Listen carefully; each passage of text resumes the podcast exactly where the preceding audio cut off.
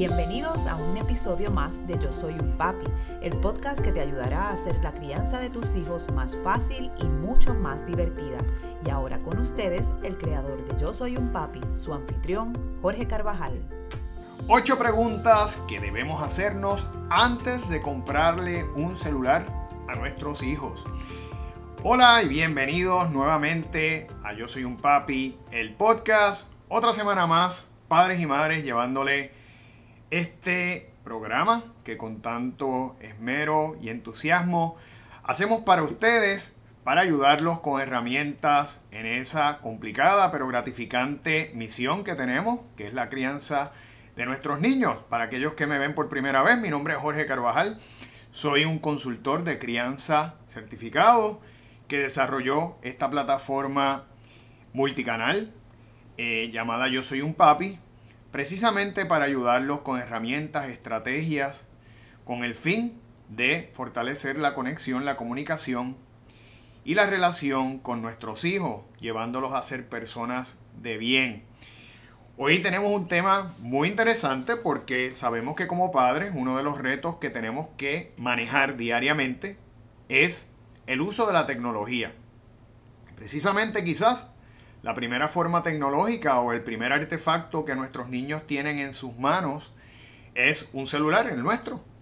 Y desde pequeño pues están empezando a, aprender a utilizar esos artefactos electrónicos que si bien por un lado son muy beneficiosos, ¿verdad? Sobre todo porque nos permiten hacer tantas cosas hoy día, realizar búsquedas, mantenernos comunicados con personas que necesitamos, incluso nos pueden salvar la vida en un momento. No es menos cierto que también puede traer, sobre todo, ¿verdad? En, en, nuestros hijos, pueden traernos complicaciones. Y en ese sentido, pues, antes de que nuestros hijos adquieran un artefacto electrónico como un celular, que conlleva costo, cuidado y precaución, debemos hacernos Ocho preguntas para saber qué tipo de producto adquirir. Aquí les advierto que yo no les voy a hacer una recomendación de que compren uno sobre otro. No se trata de esto, se trata de las preguntas que nosotros como padres debemos hacernos. Puse ocho de ellas, ¿verdad? Pueden haber más, ustedes se pueden hacer muchas más, pero creo que son ocho preguntas importantes para que ustedes sepan qué tecnología adquirir. Eh, próximamente voy a estar haciendo ¿verdad? un programa también con eh, las mejores recomendaciones de celulares para niños, pero primero, antes de adquirir un celular, pues vamos a preguntarnos qué estamos buscando. Yo creo que es importante y parte va a ser dependiendo pues la edad que tienen nuestros niños para que ustedes sepan. 54% de los niños en los Estados Unidos tienen ya un celular a los 11 años de edad. Yo creo que a los 11 años todavía es muy preliminar, muy precipitado para colocarle un artefacto caro, ¿verdad? Como un celular a nuestros niños en sus manos que no necesariamente tienen la madurez de cuidarlo, de protegerlo, pero muchos padres lo hacen, yo no los estoy criticando, yo simplemente estoy presentando mi pensamiento, que es que yo creo que deberíamos ya ponerle quizás un celular de los 13 años en adelante, ya cuando empiecen la adolescencia y tengan un poquito más de madurez. Por otro lado, el 84% de los, adolescentes en los Estados Unidos, un gran por ciento, ya tienen entonces un celular, como es de esperarse.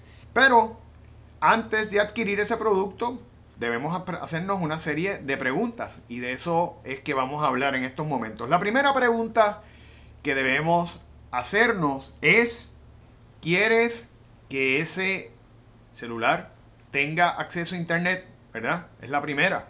Si queremos que ese producto solamente tenga un uso telefónico, meramente de comunicación, de que nosotros podemos, podamos llamar y ellos llamarnos a nosotros, es un uso limitado, pero quizás puede ser funcional, sobre todo en esas edades antes de la adolescencia, para mantener control.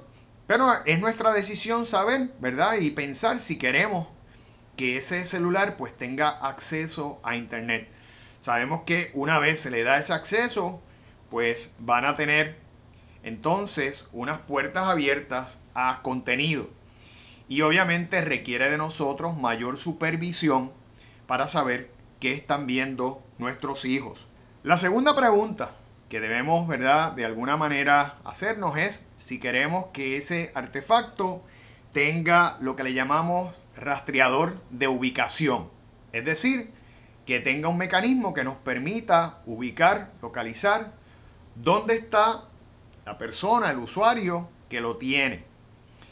Eso es, en mi opinión, un mecanismo importante porque desafortunadamente vivimos en un mundo peligroso y ¿verdad? siempre queremos saber dónde están nuestros hijos, tenerlos ubicados.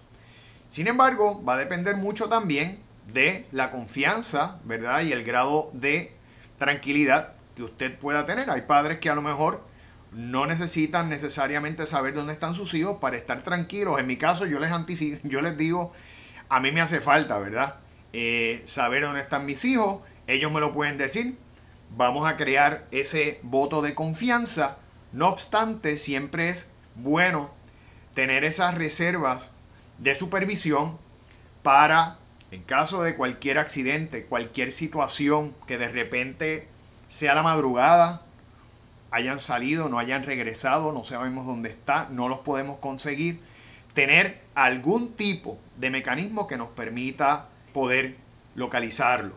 Creo que es importante. Obviamente, estas son sugerencias o quizás lo que estoy presentando ¿verdad? Son, son preguntas, ni tan siquiera sugerencias, pero le estoy diciendo lo que podríamos preguntarnos antes de adquirir esa tecnología.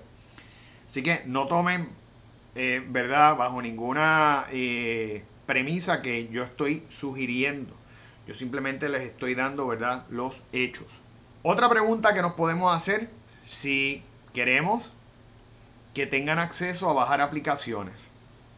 Sabemos que las aplicaciones que tenemos en los celulares, muchas de ellas son de beneficios. Tenemos aplicaciones de calendario, tenemos aplicaciones de escritura, de recordatorios, de agendas, en fin, un número de aplicaciones que nos ayudan en el día a día, nos facilitan eh, muchas cosas. Pero, de igual manera, hay aplicaciones que no necesariamente son para niños, con las cuales tenemos que tener cuidado, que de igual manera le pueden abrir las puertas a nuestros hijos para empezar comunicaciones, con personas que no necesariamente vienen con buenas intenciones. Cosas que tenemos que tener, ¿verdad? De alguna manera claras. Cuarto, si queremos que esa tecnología nos permita limitar el tiempo de uso de pantalla, yo creo que es importante que la tecnología pueda tener, ¿verdad?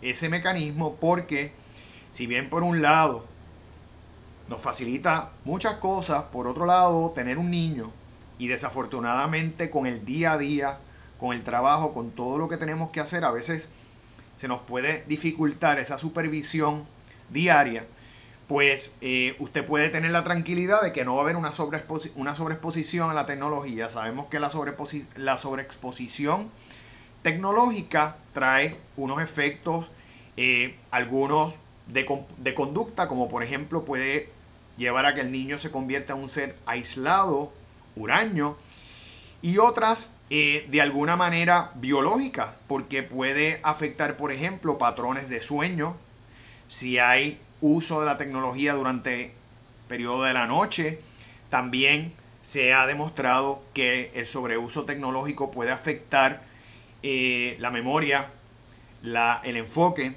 Así que tenemos, ¿verdad?, que evaluar si es importante que tenga ese tipo de elemento de control que nos permita de antemano limitar el tiempo de uso. Yo creo que también, según el niño va entrando en edad, podemos permitirle eh, que utilice un poquito más de tiempo su, eh, su equipo. Quinto, si queremos que esa tecnología nos permita enviar mensajes de texto y correos electrónicos. Si bien por un lado eso nos facilita la comunicación, por otro lado le abre las puertas a que personas puedan tener acceso a nuestros hijos. Y cuando nosotros abrimos ese canal, pues sabemos que eso tiene unas implicaciones de mayor supervisión. Tenemos que entonces nosotros monitorear porque queremos, ¿verdad?, estar conscientes de quiénes se están comunicando con nuestros hijos y con qué propósito. Desafortunadamente vivimos en un mundo donde no todo el mundo es bueno y tenemos que vigilar, ¿verdad?, que nuestros niños, eh, nuestros hijos estén eh, de alguna manera protegidos. Eh, y esa protección, pues, en gran medida es también responsabilidad nuestra, sobre todo, que somos los que les pusimos el artefacto en la mano. Así que si bien por un lado tenemos que hacerle, ¿verdad?, a ellos un protocolo de uso, sentarnos y dialogar sobre eh, la forma en la que queremos, en la que nosotros deseamos que se maneje esa tecnología, antes de ponerle en las manos, pues nosotros también tenemos que hacer esa supervisión. Eh, sexto, si, eh, si deseas que puedan tomar fotos, vídeos, ver, eh, ver programas, ¿verdad? Tener la facilidad de, ver programas, eh, programación que puede ser en vivo o escuchar música, si queremos, ¿verdad? Que tengan esa facilidad. Yo creo que esta es una de las, de las, de las razones por las cuales los jóvenes más les gusta eh, la tecnología porque les permite un poco tener esa interacción directa y rápida con el contenido que quieren, como música, por ejemplo. Los nenes míos les encanta, sobre todo al mayor, ¿verdad? Que es el que tiene celular, tiene 13 años. Eh, le encanta la música, le gusta tener su playlist, le gusta tener, ¿verdad? Sus artistas, poder escuchar la música. Eh, ver, películas, por ejemplo. Pero tenemos que recordar igual que en la medida en que ellos empiezan a exponerse a esos vídeos, puede haber y pueden aparecer desafortunadamente contenido que no es apropiado para su edad y eso puede ser, ¿verdad?, contraproducente porque eh, entonces de igual manera eh, pueden sin querer ver eh, vídeos que no, no, no son recomendados, ¿verdad? Y pueden tener una falsa impresión de diferentes cosas en, la vida humana. De hecho, y no necesariamente estoy hablando de la parte sexual, que puede ser una, pero eh, si, no mal recuerdo, si no, no sé si recuerdan aquello que se dio en YouTube, aquel fenómeno del Momo Challenge, que estaba haciendo alusión al suicidio, ¿verdad? Y los niños, de, de hecho, hubo suicidios porque siguieron unas instrucciones, estaban siguiendo, ¿verdad? Eh, una guía. Desafortunadamente tenemos que entender que no todo el mundo quiere hacer el bien y tenemos que eh, proteger a nuestros hijos de ese tipo de contenido. Por otro lado, las fotos también pueden ser un arma de doble filo.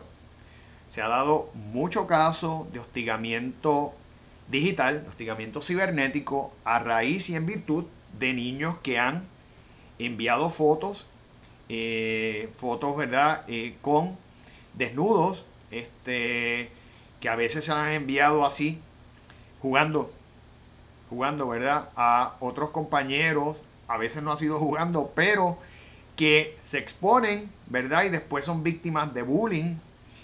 Y por eso es tan importante, ¿verdad? Eh, tener en consideración si queremos que esa función el aparato la tenga disponible para nuestros hijos.